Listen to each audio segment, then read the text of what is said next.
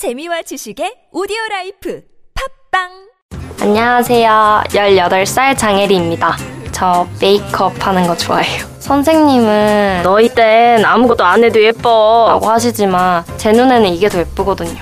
상큼한 자몽 레드, 그윽한 toffee nut, lovely coral, 틴트만 해도 30개가 넘어요. 제가 오늘은 꾸안꾸 메이크업을 해보도록 할 건데요. 저는 뷰튜버로 활동하고 있고요. 구독자도 3,000명이 넘어요.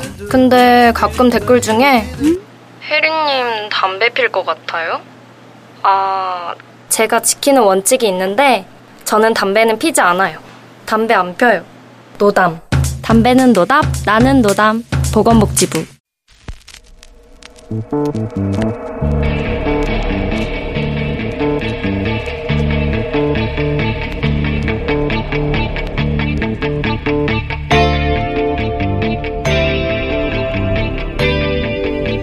안녕하십니까. 뉴스공장 주말 특근을 맡은 양절입니다. 시사를 한다는 건 사건을 통해 그 세상과 이면을 들여다보는 나만의 창을 만드는 일이다. 앞으로 김호준의 뉴스공장은 각자의 창을 만드는 데 필요한 망치, 대패, 줄자를 뚝딱뚝딱 생산해내겠다. 여러분의 창을 선명하고 크게 만드는데 가져다 쓰시기 바란다. 2016년 9월 26일 처음으로 방송했던 김호준의 뉴스공장 오프닝 그러니까 첫 번째 김호준 생각이었습니다. 지난 26일로 김호준의 뉴스공장 방송한 지 2년이 됐습니다. 그동안 뉴스공장이 만들어온 수많은 망치와 대패 그리고 줄자들이 세상과 그 이면을 들여다보는 여러분만의 창을 더 넓고 선명하게 만드는데 도움이 되셨는지 모르겠습니다. 아, 개인적으로 저는 그렇다고 생각하는데 말입니다. 9월 29일 토요일 뉴스공장 주말 특근 지금 바로 시작합니다.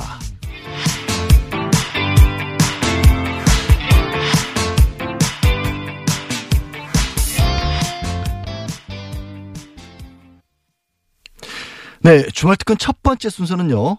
자칭 정치 14단이시죠. 민주평화당 박지원 의원 인터뷰입니다. 9월 27일 목요일 3부에 방송했던 내용입니다.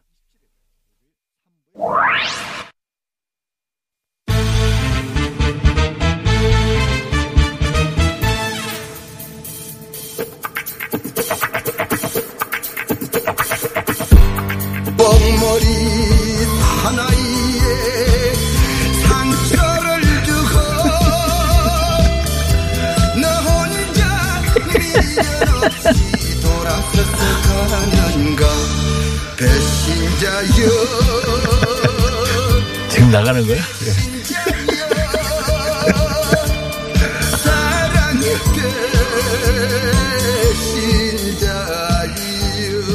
정치 14단 그리고 배신 9단 박신호 의원 나오셨습니다. 안녕하십니까. 의리 14단 정치구단 박지원입니다.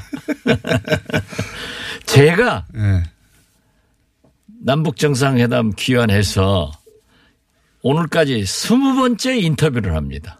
그러니까 제가 했으니까 이 정도 홍보가 되지. 이번 보세요. 스무 번. 오늘은요 문재인 대통령의 유엔 총회에서의 외교 예.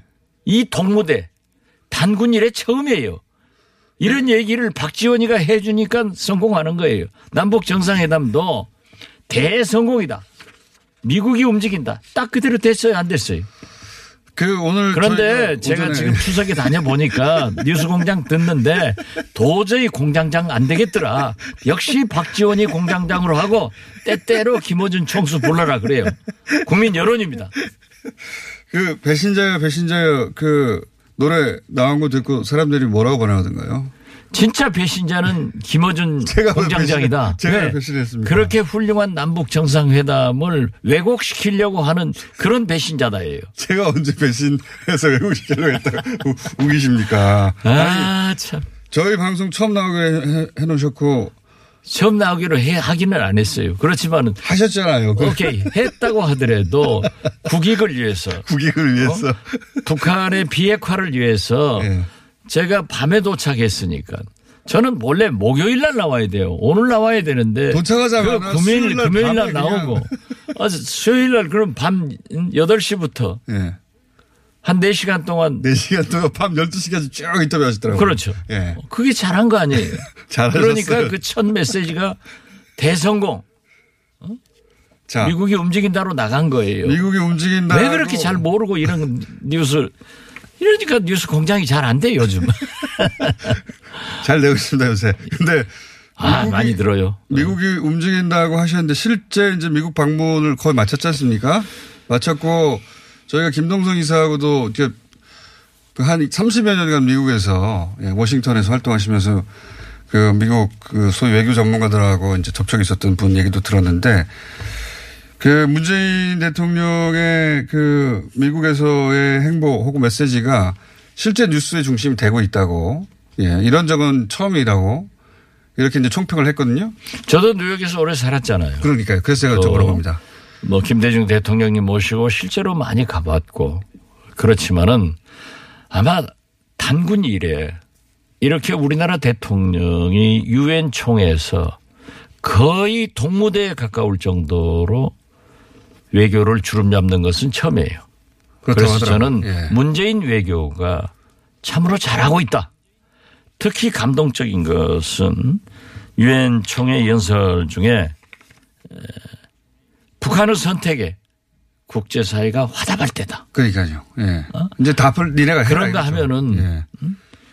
그 북한 대표부, 북한 유엔에 나와 있는 분들을 네. 대표부라고 하는 거예요. 뭐 공장장은 원체 뭘 몰라가지고 가르쳐 주는 거예요. 북한 대표부 인사들이 박수를 치는 모습을 사진에 잡혔더라고요. 예. 연설하고 나서. 예. 네. 작년에는- 얼마나- 작년에 안 그랬죠. 예.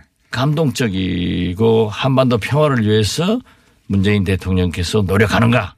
이게 여실히 증명되고 있다. 저는 그렇게 보았습니다.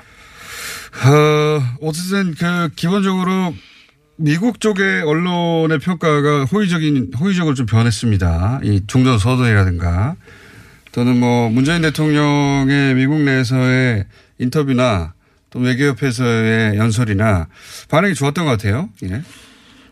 그 외교협회 연설이 그 behind 어? 아, 김정은 위원장과 어, 문재인 대통령 간에 나눈 얘기를 예. 제가 그랬잖아요. 발표할 수도 없고 합의문에 담을 수도 없고 예. 나는 알지만 얘기할 수도 없다. 사실을 몰랐지만. 예. 그 보십시오. 예. 어? 김정은 위원장이 내가 약속을 안 지켰다가 미국의 보복을 어떻게 감당하겠느냐. 그러니까요. 이게 얼마나 솔직한 심정을 피력했어요. 그리고 미국 입장에서 듣기 좋은 얘기예요. 아, 이건 보통 문제가 아니죠. 네. 어? 그리고 또 문재인 대통령께서도 딱 강조하잖아요. 김정은의 결단이 올바르다는 것을 미국이 확인해 줘야 된다. 예. 이것도 미국한테 너희들 해라 이거예요. 그렇죠. 예. 배짱 없는 김호준 총수 같으면 그냥 말하고 말 건데 당신들이 할 일을 딱 하는 거예요. 어? 그래서 또 북한에다 이렇게 얘기합니다. 북한도 고립에서 벗어나 세계 앞에 서서 국제사회가 길 열면 북 발걸음도 안 멈출 것이다. 예. 이렇게 북한에게도 압력하면서 국제사회가 열어주라. 이제 열릴 때가 됐다. 지금 쉽게 말해서 미국이 중국과 비에트남만큼 해주면은 되는 겁니다. 자, 이 큰 메시지는 이제 그 문재인 대통령이 이제 북한의 메시지를 들고 와서 이제 미국 니네가 답을 해줘라 이거 아닙니까? 그렇죠. 니네가 움직여라. 그래서 실제 어 이제 폼페이오는 간다고 확정이 됐고요. 발표해버렸으니까. 아, 제가 간다고 했잖아요. 예. 그 대표님은 8월에 간다고 하셨죠. 그때 아니요. 지난 금요일 날 나와서 폼페이는 가고 어? 북미 정상회담은 이루어진다 그랬죠. 예. 두달 지연된 예언인데 어쨌든 아니 그것은 예. 약간의 오게 튄 거예요. 약간의 오게티. 아니 그때 상황이 그렇게 해가지고 문재인 대통령이 특사를 보내서 남북 정상회담이 네. 세 번째 홈런 쳐버리잖아요. 저는 제가 문재인 대통령의 손흥민이 된 겁니다. 그렇게 해드리라고. 자, 폼페이오는 갑니다. 폼페이오는 가는 게 확정됐고 발표했으니까 이제 이제 2차 북미 정상회담도 거의 열리는 것 같습니다. 그죠? 열린다니까요. 거의가 아니라 예. 그러니까요. 거의를 빼세요. 예. 거의 빼고 열립니다. 근데 이제 남은 문제는 시기 장소인데 시기 장소는 어떻게 보십니까? 시기 장소는 가장 바람직한 것은 유엔 총회였는데 예. 지금 너무 촉박해지는 것 예. 같아요. 한번 이제 미국에서 틀어가지고 또 예, 내렸죠. 그러니까 참 그게 아름다운 연설이 되고 모습이었는데 좋은 그림이고 제가 볼 때는 10월 말 10월 말. 예, 그래야만이 11월 6일 예. 미국 중간 선거에 극적인 효과가 나타날 것이다. 우리가 바라는 베스트인데. 예. 그리고 장소는 예. 저는 김정은 위원장이 워싱턴으로 가는 것이 제일 좋은데 이번에는 예. 아마 부담을 느낄 것 같아요. 그래서 제가 맨 처음 1차 예. 북미 정상회담에 가장 가능성 있는 지역은 판문점이다. 예. 우리나라 오기도 부담이고 펌, 저 트럼프 대통령이 평양 가기도 부담이라고 하면은 판문점에서 1차 남북 정상회담 문재인 김정은 회담처럼 예. 거기서 하고 하고 이제 거기 경호 문제도 바로 예. 경호 문제도 아무런 문제 없지 않습니까? 그렇죠. 거기는 특히나. 출퇴근 서울에서 하시고 예.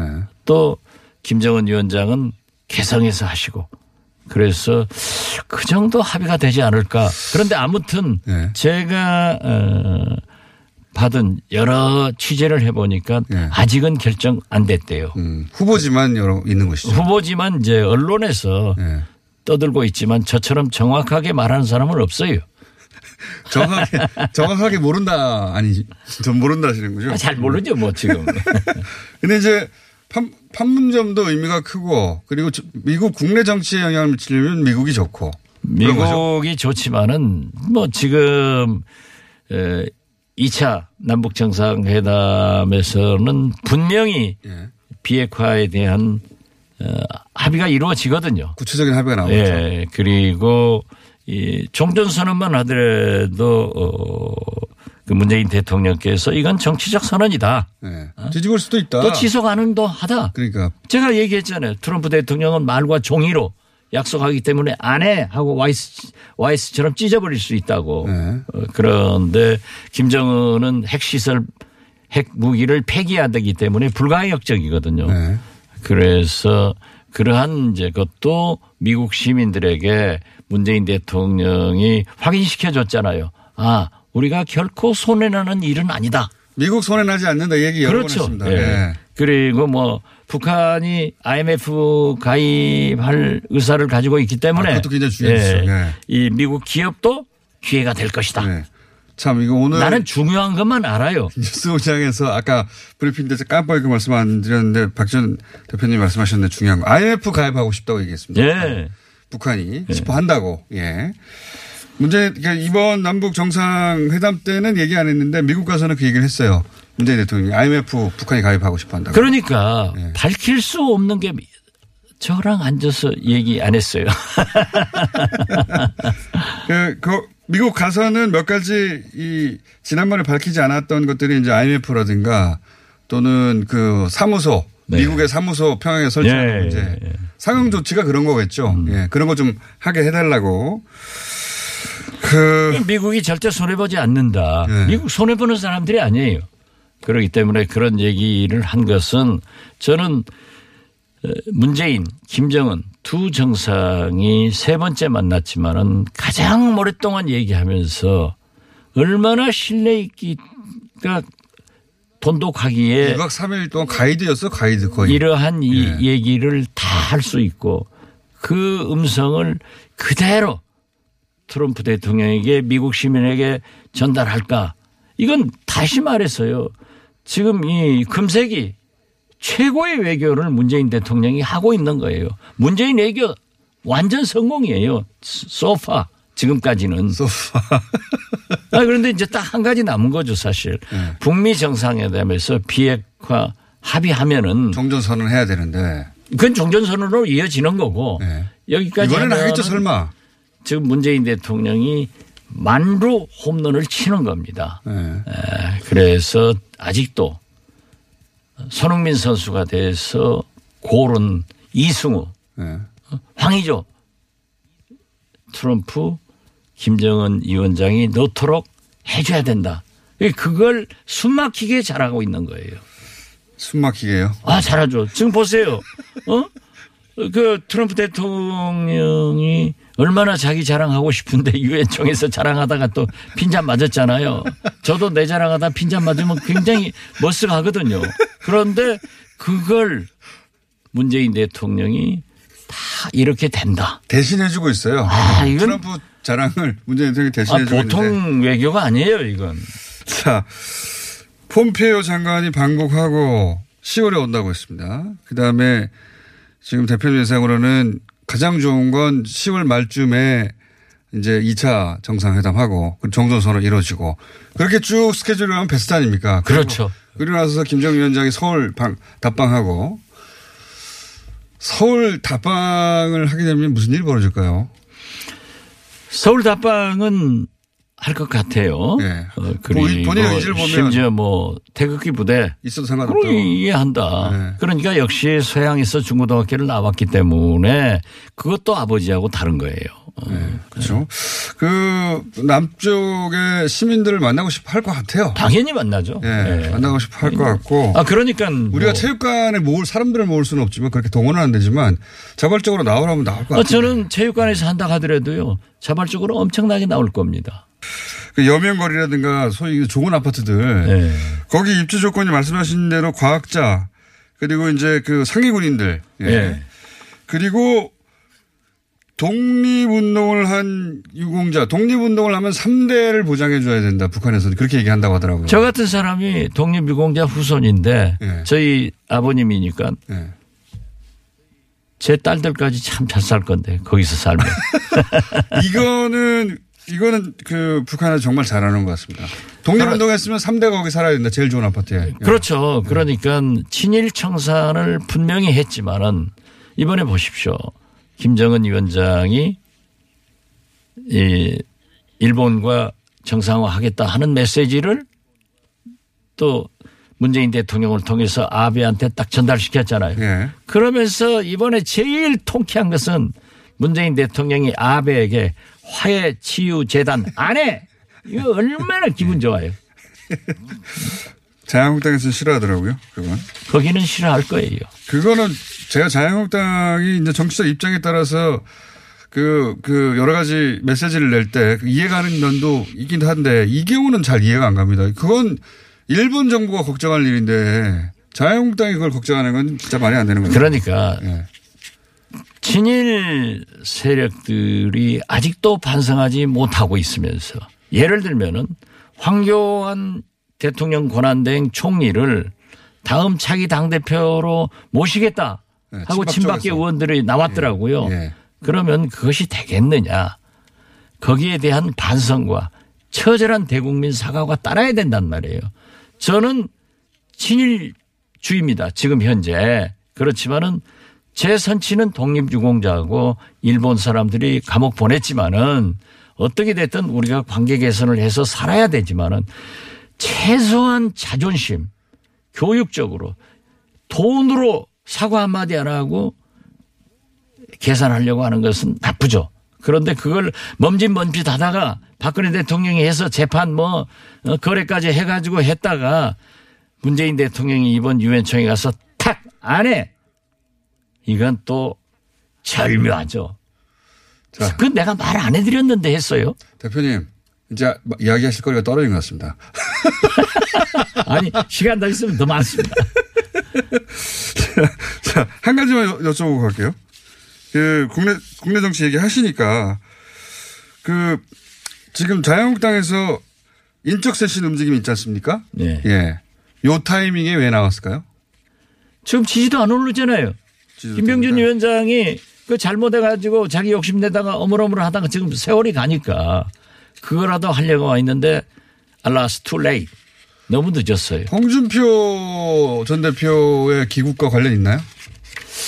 저는 홍준표 대표가 잘 됐으면 좋겠어요. 왜 웃어요?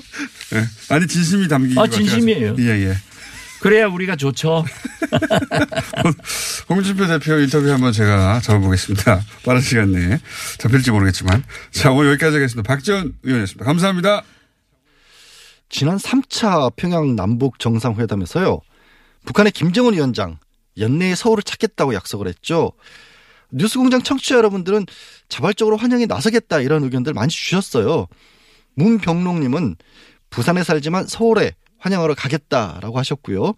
0820님 핑크꽃을 만들어 환영하겠다는 의견을 주셨는데 아무튼 북한 지도자 김정은의 그 서울 방문을 환영하는 마음은 그 개인을 반기는 게 아니겠죠. 남북 평화에 대한 열망을 드러내는 것일 겁니다. 그러니까 뭐 꽃도 좋겠지만 한반도 기회를 구해서 환영하는 것은 어떨까요? 네, 주말 특근 두 번째 순서입니다.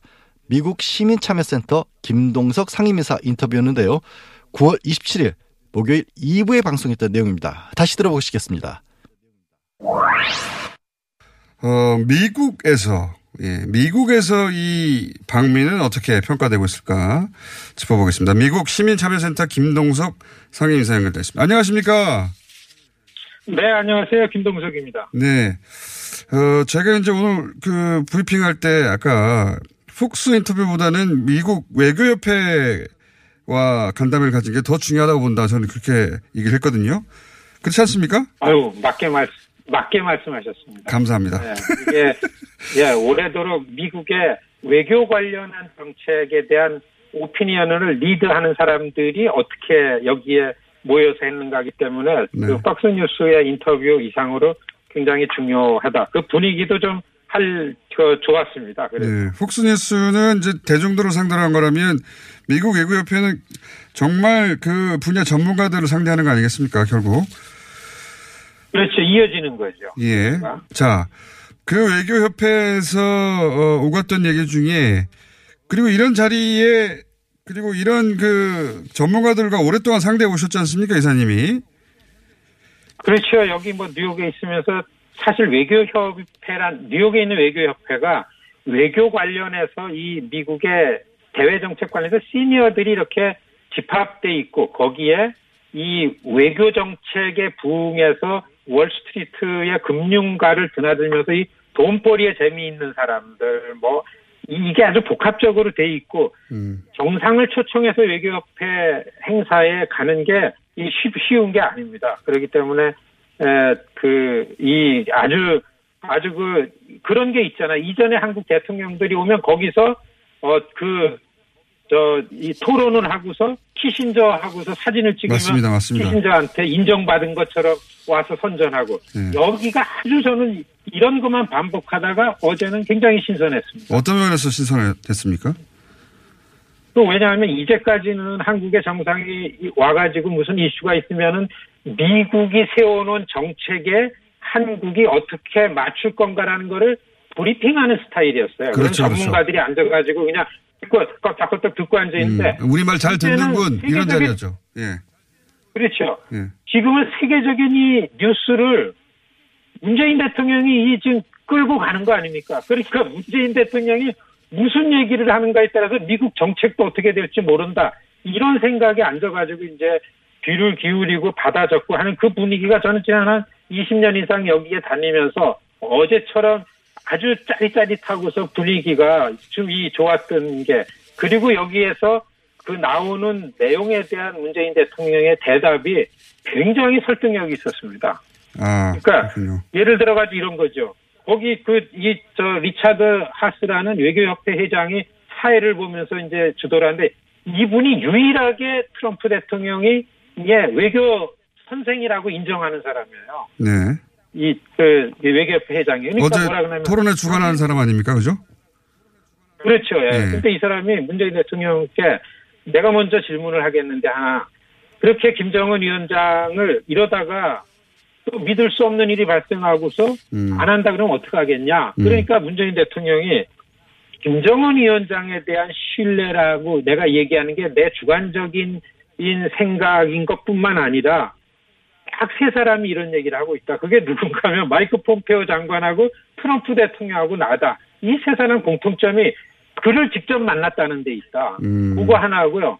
두 번째는 뭐라 그랬냐면은 내가 남과 그래서 김정은 위원장하고 많은 시간을 보내려고 그러고 대화를 많이 하려고 그러고 얼마나 많이 노력을 하는데 그래서 정상회담을 할 때 전 세계인들한테 음. 있는 대로 알리려고서 TV 생중계를 했다. 이게 왜 생중계를 했는지 그걸 알면은 안다. 이렇게 설명을 하셨어요. 음. 그러니까 다들 예, 이게 뭐 그러니까 이런 내용들의 그, 그, 그 질문 대답을 하면서 아 외교협의회에서 이 한국의 이 대통령을 이 새롭게 에, 보게 되겠구나 이제 이런 생각을 하게 되고 거기 그 한 200여 명 진짜 200여 명 그이 이 셀렉트된 사람들이 와가지고 그거를 그 왔었는데요. 어 거기 아주 아주 분위기가 어 이제는 세계 외교 정책 흐름을 이 문재인 대통령이 쥐고 있는 것, 어, 이런 거를 이렇게 봤습니다. 저는 스트레스가 그동안 많았는데, 그, 이런 분위기가 달라진 거를 좀 전해야 되지 않습니까, 이거를? 인스타그램, 예. 예, 어, 그런 장면을 보셔서 그런지 이사님 저희 통화 중에 가장 흥분하신 것 같습니다. 아 죄송합니다. 예. 네, 그러니까 안 그러려고 그러는데, 그 한, 아, 어제 아주 소나기가 쏟아지는데 갔는데, 예. 아주 짜릿한 경험을 했습니다. 예. 예, 지난 20여 년간 못 본 장면. 우리 사실 우리 대통령들이 가서 할 수 있는 게 별로 없었죠. 미국의 정책이 뭔지, 한국은 그 미- 정책에 어떻게 맞출 건지 그 얘기만 했었죠. 주구장창. 예. 그렇습니다. 자꾸 미국이 어떻게 생각하냐를 알려고 오고 그랬는 거에 비하면 아주 좋았습니다, 어제. 그렇군요. 처음 보신 장면이라. 어, 그리고 폭스 뉴스 인터뷰도 물론 중요했습니다. 예, 지금은 현재 미국에서 가장 영향력 있는 매체니까요, 현재는.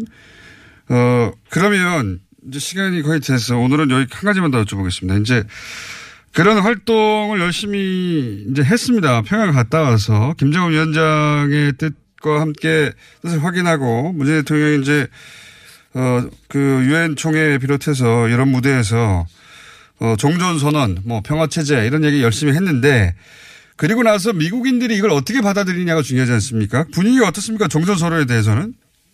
아니, 이 종전선언이라는 게 본격적으로 미국에 난 게 이제 그 9.19 평양선언 나오는 그 남북 정상회담, 3차 정상회담이라는 게 미국에 확 전해지면서 미국 주류 매체의 여론이 좀 달라졌어요. 아, 그래요?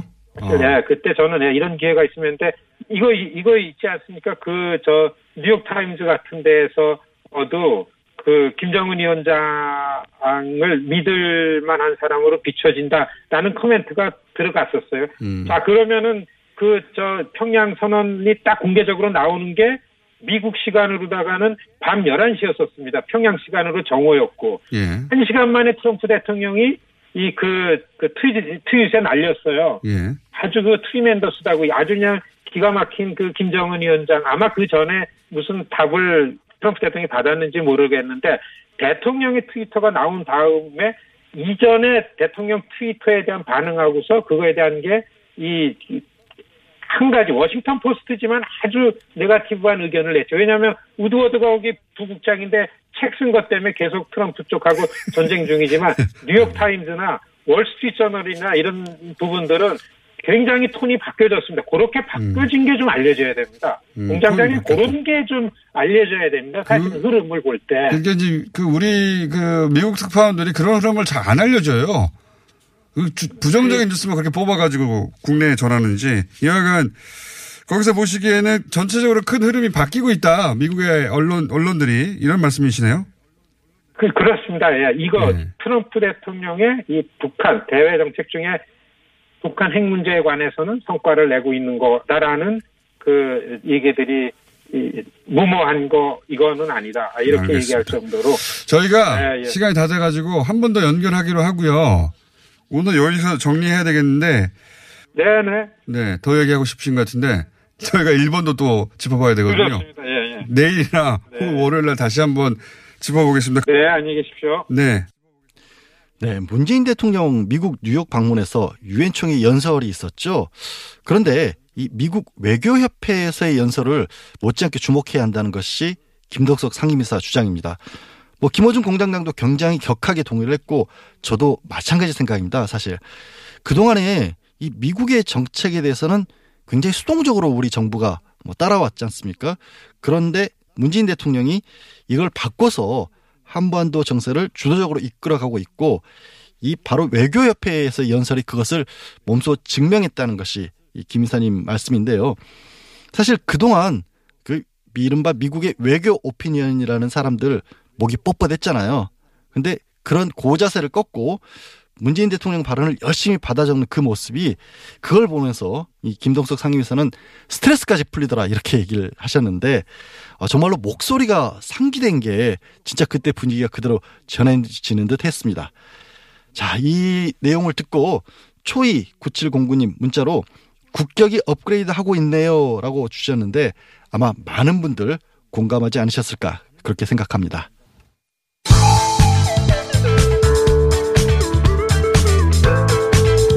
뉴스의 깊이가 다릅니다.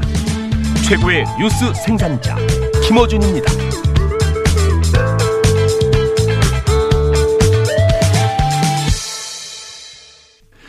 뉴스공장 마지막 순서는요. 강원국 전 청와대 연설비서관의 인터뷰입니다. 9월 27일 목요일 4부에 방송했던 내용입니다.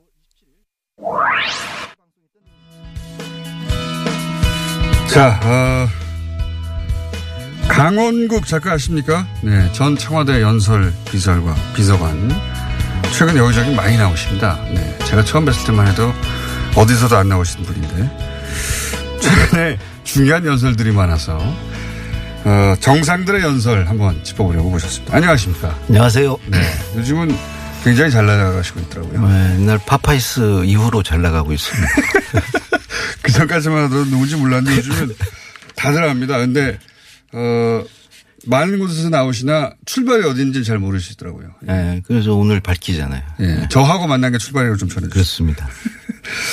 자, 어, 요즘 연설이 정말 많이 쏟아지잖아요. 예. 연설, 뭐, 꼭, 담화, 연설, 뭐 이슈가 많죠. 네. 뉴스가 많다 보니 공식적인 자리가 많고 정상들이 또 미- 메시지를 내야 될 자리가 많다 보니 여러 많이 나옵니다.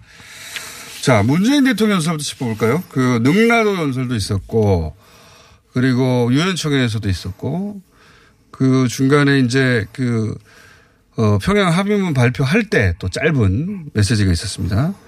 그 중에서 연설 대통령의 연설 비서관 노무현 대통령 연설 비서관 대통령의 연설 비서 그리고 김대중 전 대통령도 하셨죠. 예. 대통령의 연설 비서관을 하셨던 분으로서 아 저 문구는 잘했는데 하는 대목이 있었습니까? 그 아무래도 이제 능라도 연설이 기억에 남는데요. 네. 그, 음, 그 우리 민족은 우수합니다. 우리 민족 강인합니다. 우리 민족은 평화를 사랑합니다. 우리 민족은 함께 살아야 합니다. 뭐 네. 5천 년, 어, 해- 음, 함께 살다, 어, 70년 헤어져 살았습니다. 네. 이걸 이제 국민들이 많이 기억하시는 것 같아요. 네. 강렬한 메시지였죠. 예. 근데 이런 문구는 연설에서 아주 흔히 쓰는 거죠. 이 광복절 경축사 마지막은 항상 이렇게 끝내죠. 근데 저는 이제 더 인상 깊었던 것은 이런 거였어요. 사람들이 그거 많이 칭찬하는데 전문가로 보기에는 흔히 쓰는 문구다. 아, 그 예. 상황이 네. 아주 영화 같 영화의 한 장면 같았고요. 그래서 이제 그게 울림이 있었다고 보는데 제가 개인적으로 그 귀에 들어온 것은 음, 어려운 뭐 상황 속에서도 아, 그, 저도 있죠. 맞습니다. 어려운 상황 속에서도 뭐 북한 주민들에게 하는 이야기. 그 민족 적 자존심을 지키고 네. 스스로 일어서는 불굴의 용기를 보여줬습니다. 이거는 와 그분들이 얼마나 공감했을까. 네, 당신들. 고생한 거 안다. 음, 내가 정말 고생했다.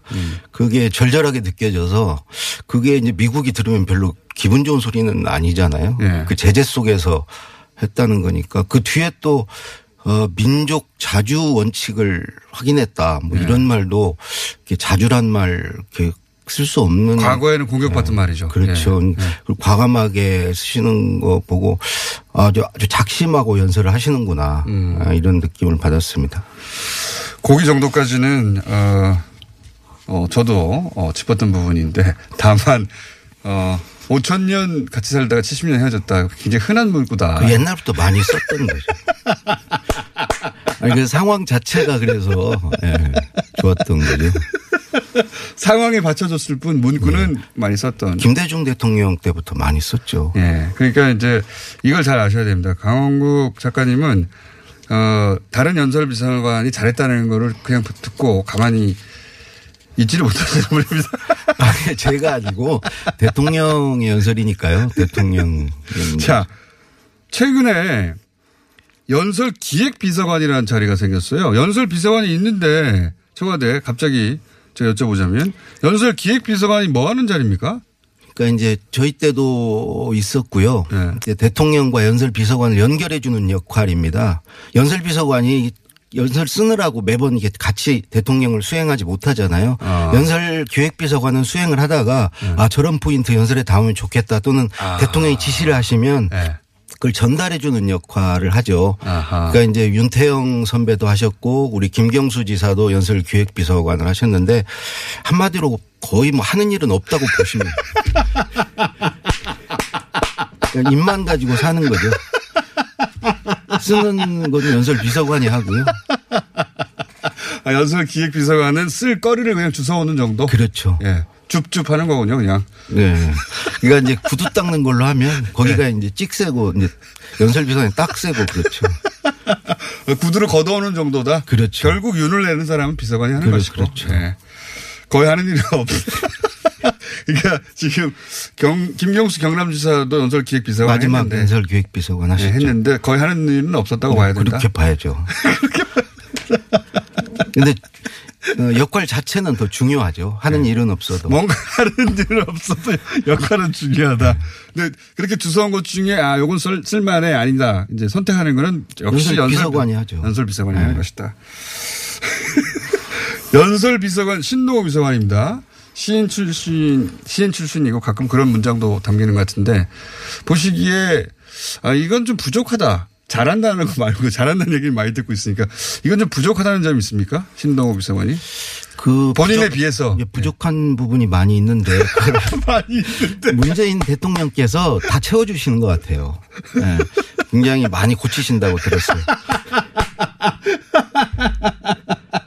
그러니까 신동호 비서관이 열심히 쓰는데 뭐 대통령께서 정말 밤늦도록 네. 굉장히 열심히 고치신다고. 고친다고, 예. 예. 작가님이 보시기에는 신동호 비서관은 부족한데 대통령이 밤새 다 고쳤었다 훈령이 짓는 것이다. 그렇죠. 네.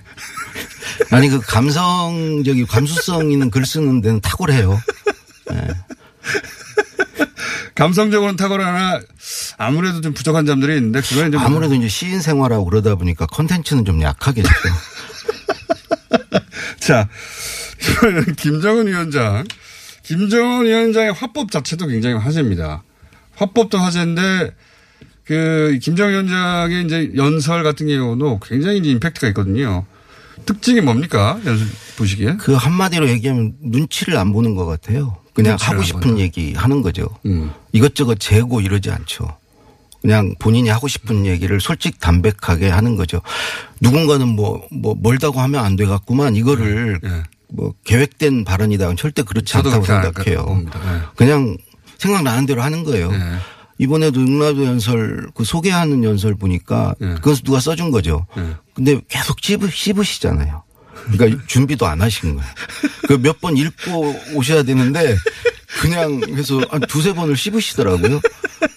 이제 본인이 그냥 말을 하면 굉장히 잘하시는 분인데 써준 걸 읽는 데는 좀 미리 좀 읽어보시고 그래야 되는데 그런 거 안 하시는 거죠. 그러니까 솔직 담백하고 그 자리에서 있는 그대로 자기 감정을 표현하고. 그러니까 그게 오히려 예. 진정성이 있어 보이죠. 이제는. 맞습니다. 예. 말 나온 김에 트럼프 대통령 연설이나 트위터는 어떻습니까? 트럼프 대통령은 처음에 그 자기 그 자리매김을 잘한 것 같아요. 아무도 기대하지 않게. 그래서 더 이상 뭐 떨어질 데가 없으니까 그냥 막 해도 이제는 그분한테 뭐 품격이나 어떤 깊이를 기대하지 않잖아요. 그러니까 말하기 참 쉬운 포지션을 잡으셨다. 그리고 이제 그게 어, 솔직하게 또 먹히고요. 지금은. 예. 그러니까 미사여구를 쓰고 막 뭔가 감동시키려고 노력하지 않아도 되는 지금 포지션이거든요. 그렇죠. 그냥 네. 생각나는 대로 트윗을 바로 써버려요. 그렇죠. 네. 그러니까 그 문장 자체를 학생들이 배우고 그러면 큰일 나죠. 아, 이거 형용사를 뭐 대담한, 대단한 뭐 이런 그 형용사 부사를 굉장히 많이 쓰고요. 맞습니다. 네. 거의 비슷한 형용사예요. 근데 대부분. 그렇죠. 예. 다른 데는 썼던 표현인데 하고 생각나고.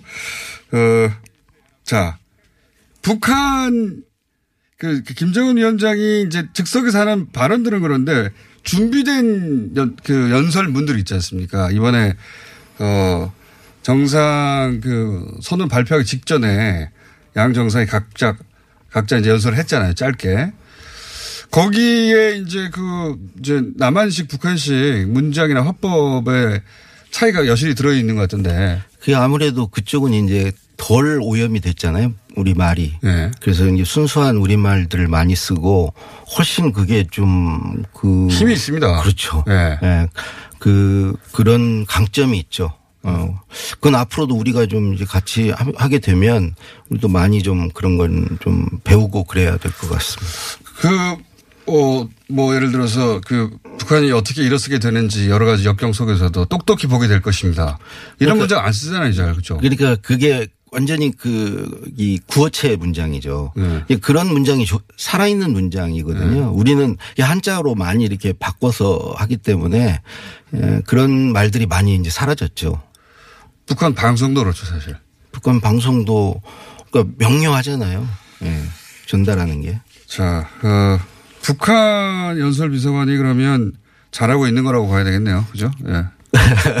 거기도 연설 비서관 있겠죠. 예. 거기서도 당연히 있겠죠. 김여정 씨가 쓰나 하여튼 뭐 누군가 쓰겠죠.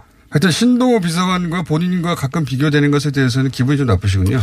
신동호 비서관하고 이제 문재인 대통령과 정말 궁합이 잘 맞는 것 같고요. 오랫동안 서로 이렇게 같이 호흡을 맞춰 오셔가지고 예를 들어서 그 문재인 대통령의 부족한 부분을 또 그 신비서관이 채워주고 서로 이런데 우리 이제 노무현 대통령도 사실은 굉장히 감수성이 풍부하시고 감성적이시죠. 그때 궁합은 어땠습니까? 그때는 이제 지금 제가 보니까 이제 감성적인 부분은 신동호 비서관이 담당하시고 논리적인 부분은 문재인 대통령이 담당하시는 게 아닌가. 봐야죠. 예. 그러니까 대통령은 이러이러한 내용으로 써주세요 하지 예. 거기서 어떤 감성을 담아달라 이런 얘기는 않거든요. 예. 그건 이제 비서관이 거기에 이제 양념을 치는 거는 어떤 스토리를 넣는다든가 인용을 한다든가 그 러시아 하원 가서 뭐 톨스토이 인용하고 이런 것들이 이제 사실 감성을 불러 일으키는 예, 아, 비서관의 그 부분인데 부분에 이제 재능이군요. 예. 저는 이제 그게 일단 없고요. 없고 또 다행히 노무현 대통령님도 그런 거 예. 별로 안 좋아하셨어요. 아, 그래요? 어, 내용을 이렇게 전달하고 그걸 논리적으로 설득하는 게 방점이 있으시지 그걸 막 포장을 하고 말해서 감성을 불러 일으키고 음. 이런 거 별로 이렇게 나, 낯뜨거워 하셨어요. 김대중 전 대통령은 어땠습니까? 김대중 대통령도 굉장히 감성적인 분이시죠. 근데 그분 역시 그런 식의 그건 그렇게 많이 하지는 않으셨던 것 같아요. 그러니까 김대중 대통령은 주로 이제 설명 아주 쉽게 설명하시는 연설이고 노무현 대통령은 이렇게 주장하는 연설이죠.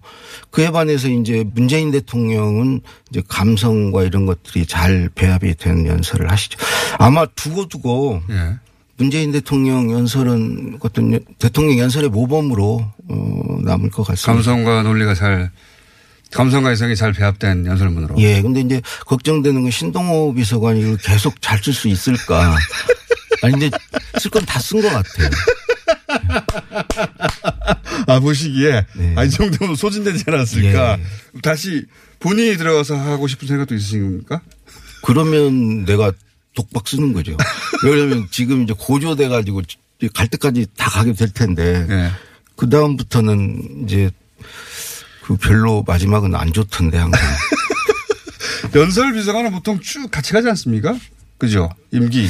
아니, 제가 올해 한 편이고요. 예. 다른 사람은 아니에요? 다른 사람은 계속 갈렸죠. 아, 그렇군요.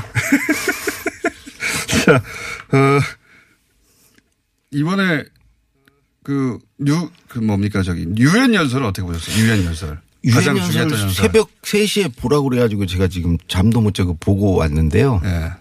예, 보니까 너무 짧은 시간에 많은 내용을 담으려고 그러셨던 것 같아요. 아, 그러니까 신동호 새 토막 비서관. 아닙니까? 새 토막 하나 이제 그 종전선언 뭐 예? 비핵화 이거 이거 한 토막하고 처음에 네. 중간 토막이 동북아 평화 번영 네. 마지막 통합이 뭐 국제사회 책임 있는 일원으로 뭐 역할하겠다. 각 내용을 토막으로 자르시는군요. 어, 새 예. 토막이에요. 그건 네. 딱 그렇게 돼 있죠. 그게 첫째 토막 하나만 가지고 했으면 어땠을까 음. 그런 생각이 드는데 아무래도 이제 이건 기록으로 남고 그러기 때문에 동북아 부분 한꺼번에 이제 일본, 중국에 대한 메시지도 있잖아요. 러시아에 네, 대한 네. 니들 또 좋다 이거. 네. 그 다음에 이제 국제사회 이론할 때도 포용성 강조하고 이게 시간이 다 됐는데. 예, 북한에 대한 이게 지원해 달라는 메시지를 또 나오셔야 될것 간접적으로. 같아요. 예. 또 나오시죠? 아 예. 알겠습니다. 내일 뵙겠습니다. 안녕. 예, 노무현 전 대통령은 논리를 중시했고 문재인 대통령은 비해 보다 감성적이다. 이 강원국 전 청와대 연설 비서관은 이렇게 평가를 했는데요. 청취자 여러분도 동의하십니까? 예. 지난해 5월 취임사를 시작으로 최근에 유엔 총회 연설까지 이 문재인 대통령 수많은 연설을 했지만 아마 지난주 평양에서 15만의 북한 주민들 앞에서 했던 능라도 5일 경기장 연설 앞으로도 두고두고 회자되지 않을까 싶습니다. 우리는 5천 년을 함께 살고 70년을 헤어져 살았다. 우리 민족은 우수하다. 우리 민족은 강인하다. 우리 민족은 평화를 사랑한다. 그리고 우리 민족은 함께 살아야 한다. 강호국 전 비서관은 김대중 전 대통령 때부터 써왔던 글이라고 하지만 이 문장들 새삼 더 가슴에 와닿는 건 왜일까요? 아마 이제 비로소 우리 민족이 정말 함께 살 날이 머지 않았다는 희망이 생겨서 아닐까 싶습니다. 오프닝 때 말씀드렸듯이 이 26일은 김어준 뉴스공장을 방송한 지 2주년 되는 날이었죠. 방송을 시작한 지 2년 만에 김어준 뉴스공장은 전체 라디오 프로그램 청취율 1위에 올랐고 명실상부 대한민국 시사 프로그램의 대표 프로그램으로 성장했습니다. 실시간 라디오 청취율만 높은 게 아니라 TBS 앱으로 팟캐스트로 수도권 주민뿐만 아니라 전국 아니 전 세계에서 많은 분들이 뉴스 공장을 애청해 주신 덕분이죠. 뭐 청취자 여러분께 감사드립니다. 김어준의 뉴스 공장은 세상을 보는 여러분의 창을 넓혀드리기 위해 앞으로도 더욱 열심히 달려가겠습니다. 그리고 내년 3주년에는요, 김정은 위원장 인터뷰도 하고 개성이나 금강산에서 공개 방송도 하면 정말 좋겠습니다. 뉴스 공장 주말 특근 오늘 준비한 순서는 여기까지입니다. 고맙습니다.